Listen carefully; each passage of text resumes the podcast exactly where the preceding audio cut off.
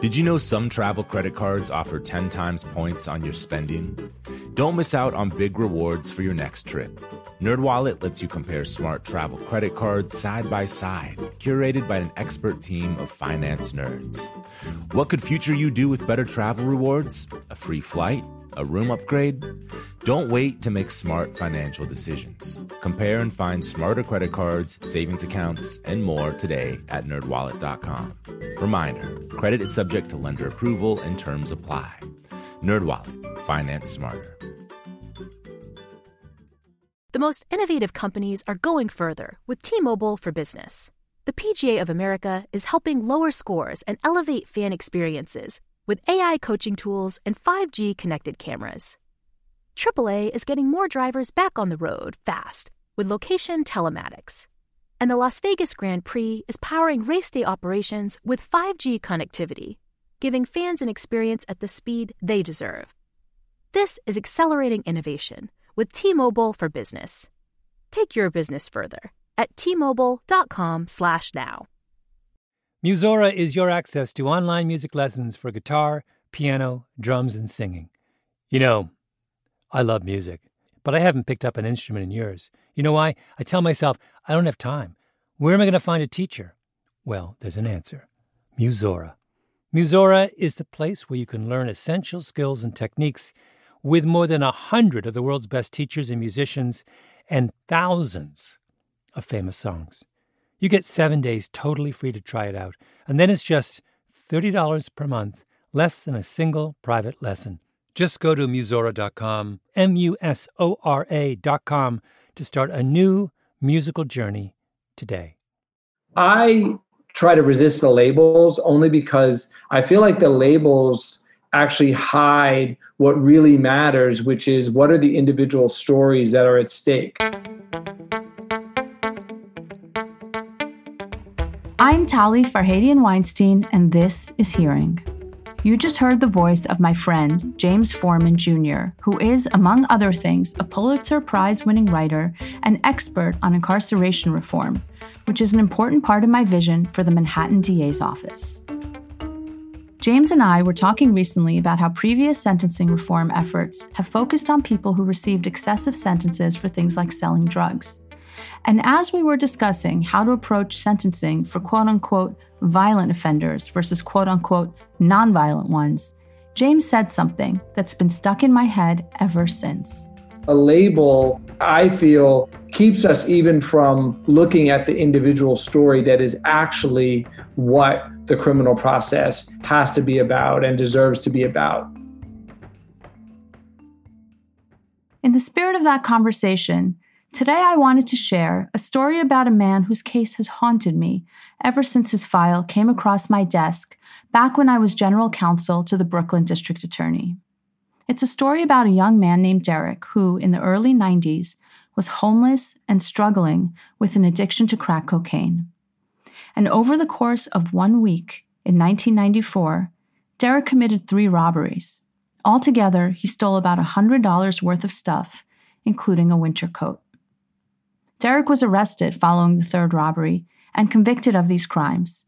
And before I continue, I want to ask you right now to take a moment and imagine what you think a fair sentence for these crimes should be. And now I'm going to tell you the sentence Derek received 32 and a half to 65 years in prison for stealing $100 to buy himself food, take shelter from the cold, and feed an addiction he couldn't control.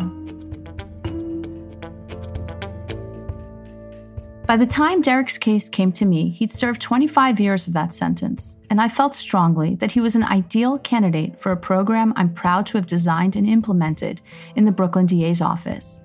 Through a new post conviction justice bureau, we reached out to incarcerated people whose release we might support. And Derek, along with his lawyer Elise and her team, asked our office to support first Derek's request for clemency and then parole. And late last year, the parole request was granted. Derek was finally released from prison this past January, just before the pandemic, and reunited with his daughter, Takia Mosley, who works as a concierge right here in Manhattan. You know, to be quite honest, I'm learning so much more about my dad now than I ever knew about him, you know, just growing up. I was very grateful to connect with Takia so that I could learn more about the man whose case has been such a forceful call to action.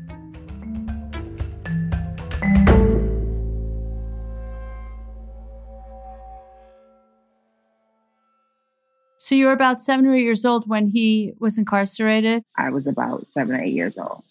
Mm-hmm. And um, to be honest with you, I thought my dad like murdered someone. I, I thought that that was the case, and that's why he just wasn't here or he was he was gone. What made you think that?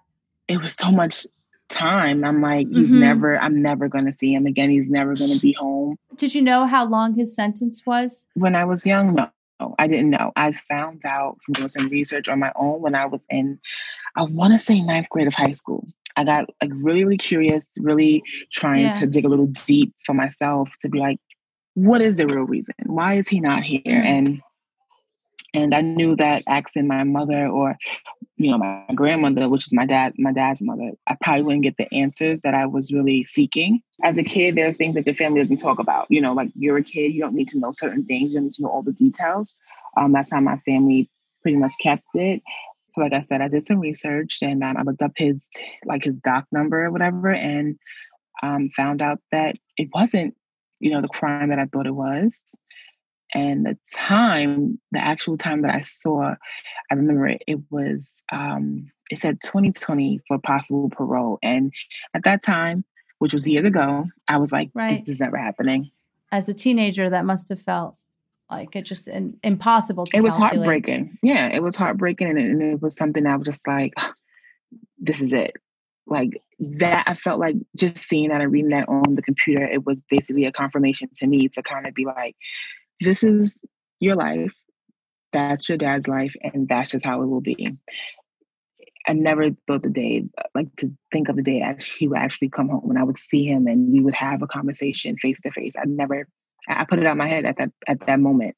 Did you see him in the years that he was in prison?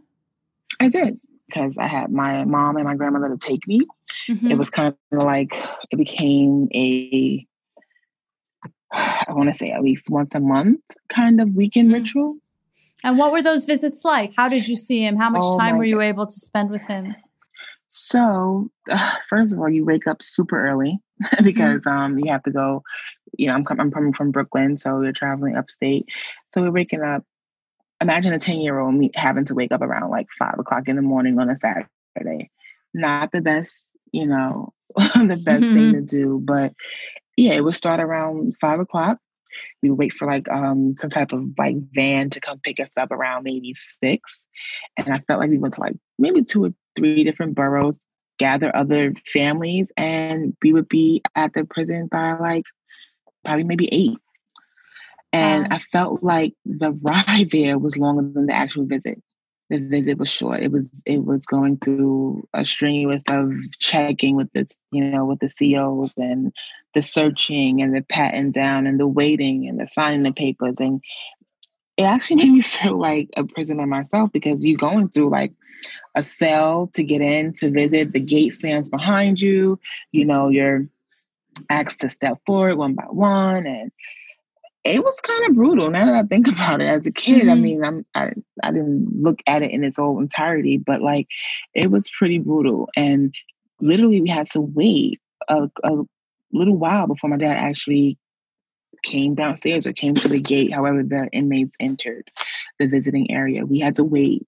So that was part of the time that cut into the actual visit. So it was it was those things where you like you want to just say everything really fast so you don't forget anything and you want to mm-hmm. like try to recap on things that you know you've uh you, that happened since the last visit but and um my dad would just he would just be so happy he'd be so excited you know he wanted to like if it was like me my mom or just me my mom my me my grandmother and my sister he wanted to like have a conversation with each of us but then like together have a conversation it was a lot they felt like a long time in the sense of the whole day. The whole day started at five, and we would get back home around maybe five or six in the evening. But the visits wasn't wasn't long at all.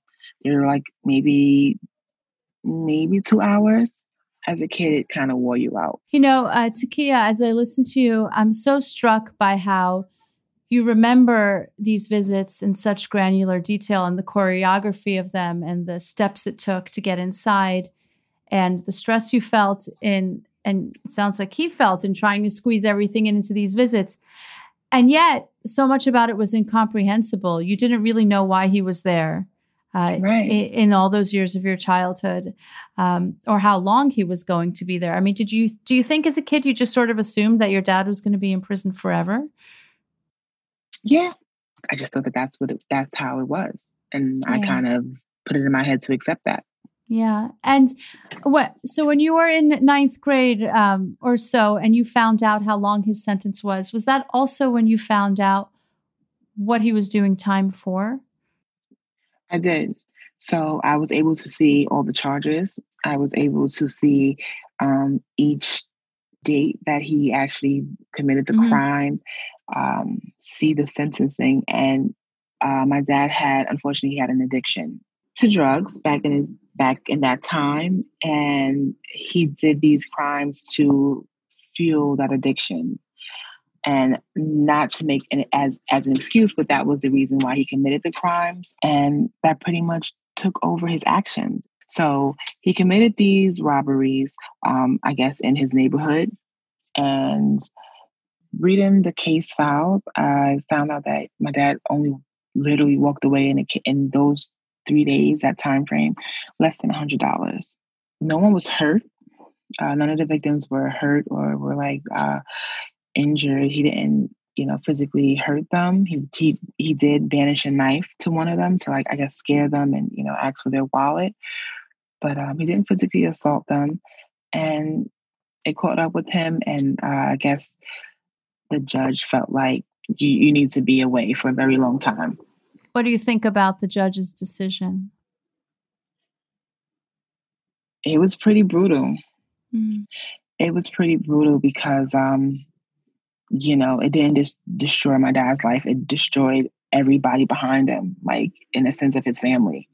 It really took away a lot of my. Ch- it took away my whole childhood when I found out what it was, the sentence to me was like just it seemed insane to me. It seemed insane. It seemed um, unfair, if I can use that. It seemed mm-hmm. unfair. Mm-hmm. It just seemed really harsh for the crime that was committed because, in my eyes, I'm sitting here being eight years old, 10 years old, thinking my dad, you know, took someone's life away.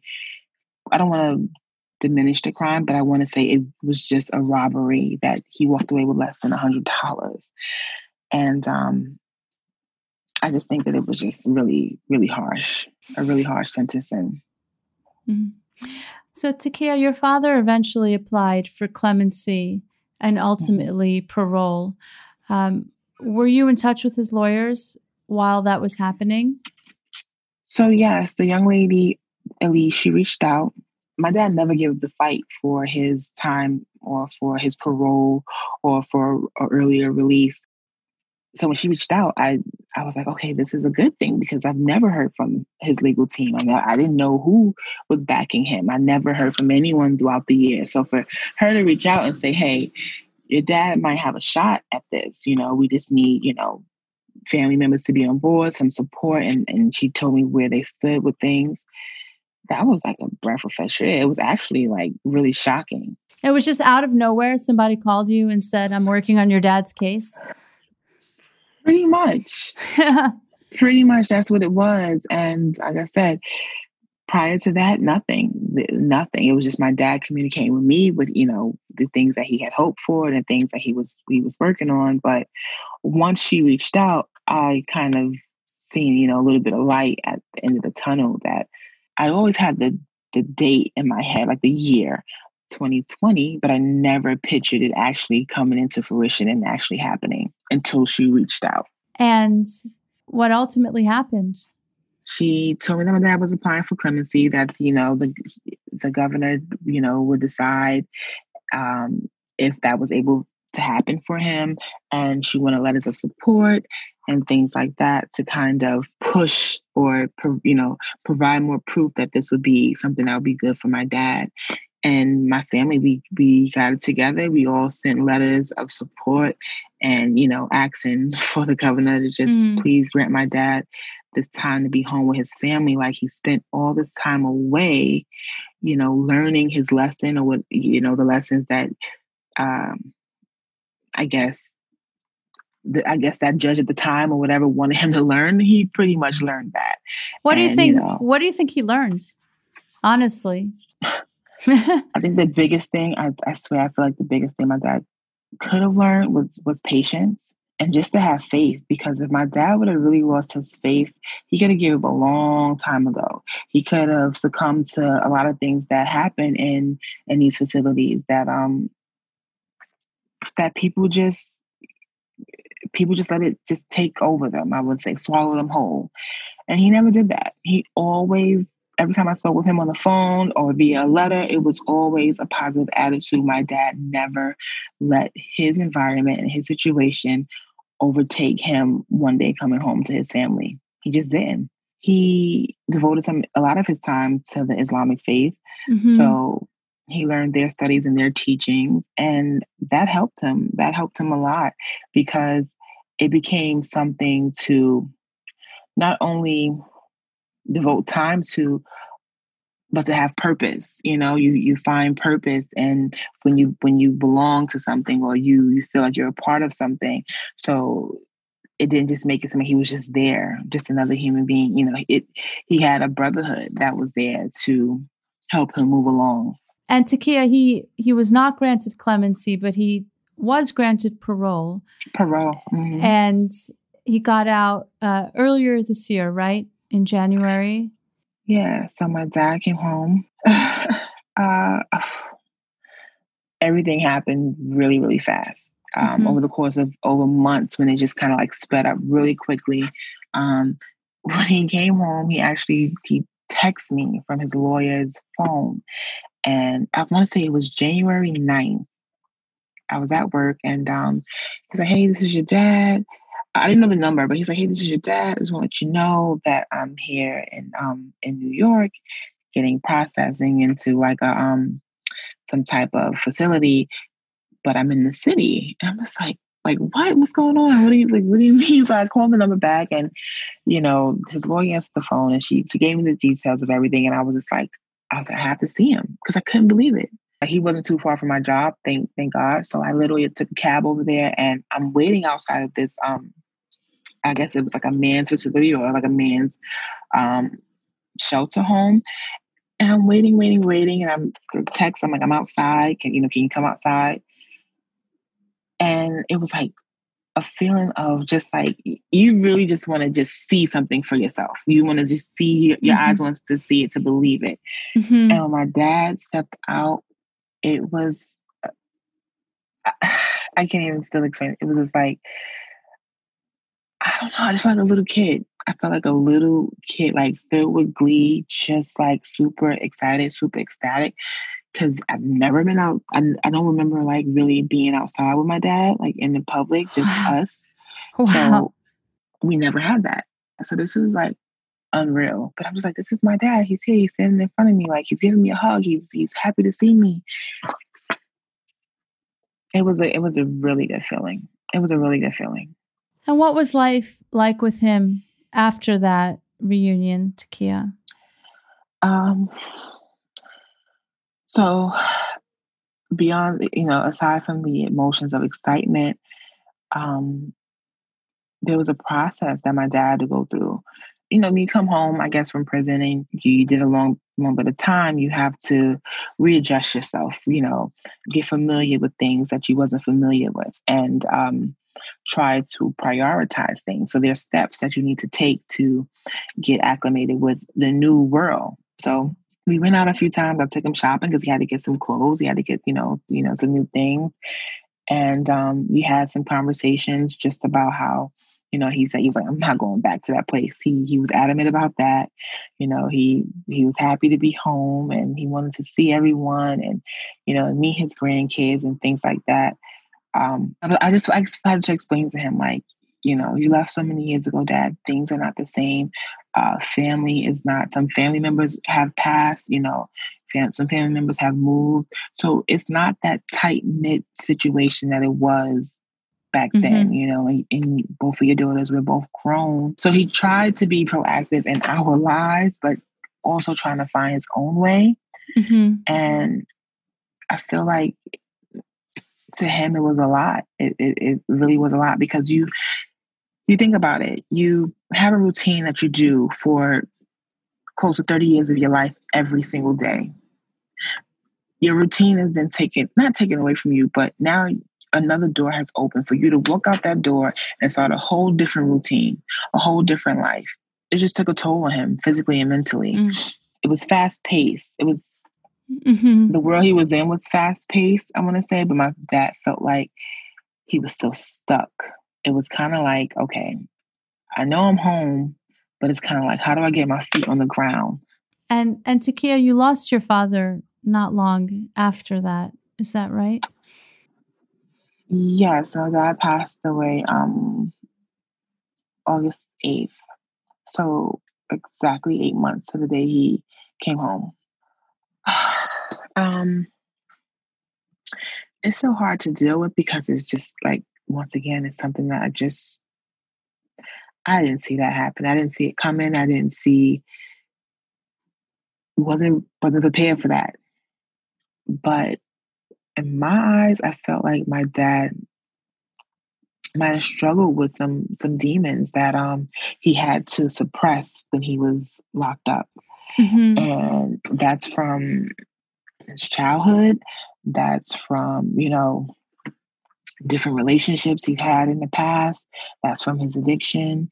That's from just his sentencing in general and him dealing with with the the crimes that he committed that ended him up where he eventually spent most of his life.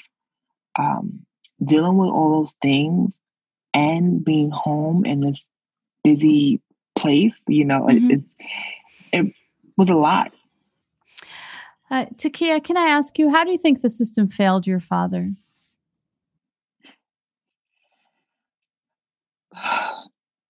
One i feel like by not treating him like a like a human being excuse me um i feel like he was just a number in the books. It pretty much was like hey this is what you need to be away from society. We deem you you know a very harmful person so we're just going to put you away. When there could have been intervention like you know they i'm pretty sure in my dad's neighborhood growing up there was no there was no real place if you had an addiction you know, to just be able to find that help and it, for it to be readily and available. All three victims wrote a letter to yes, well, my, yes, you know, wrote a letter yes. in, in good faith for my dad, and that says a lot because even even one of them, they were like, they didn't even know he did that amount of time. They were like, they were actually shocked, and it was just like, wow, that's that's a lot, you know, you know, this let the man let him go home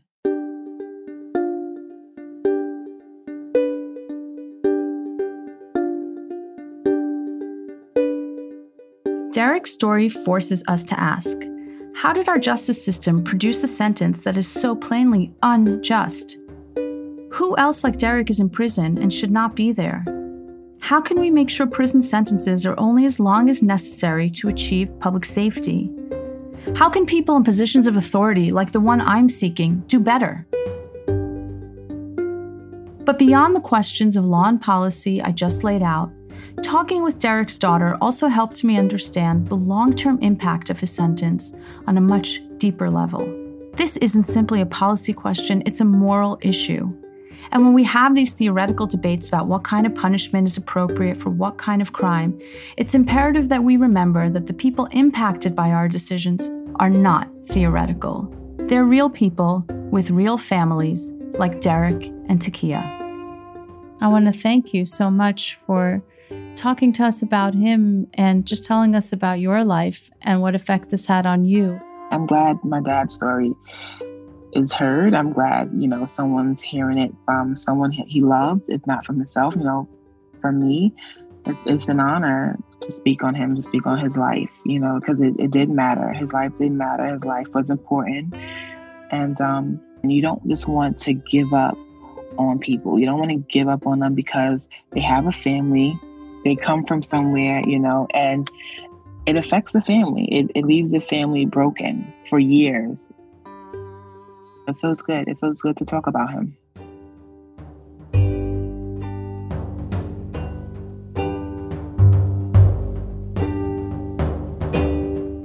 Is produced in partnership with Pushkin Industries. Our producers are Sam Dingman and Camille Baptista. Our engineer is Evan Viola. Special thanks to Malcolm Gladwell and Jacob Weisberg. This podcast is paid for by New Yorkers for Tali and Takia Mosley and James Forman Jr.'s appearances on the show do not constitute political endorsements.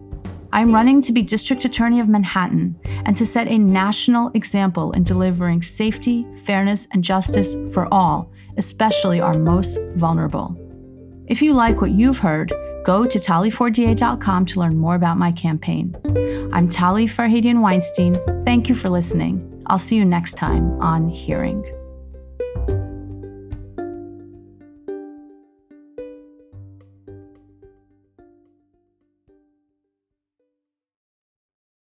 Musora is your access to online music lessons for guitar, piano, drums, and singing.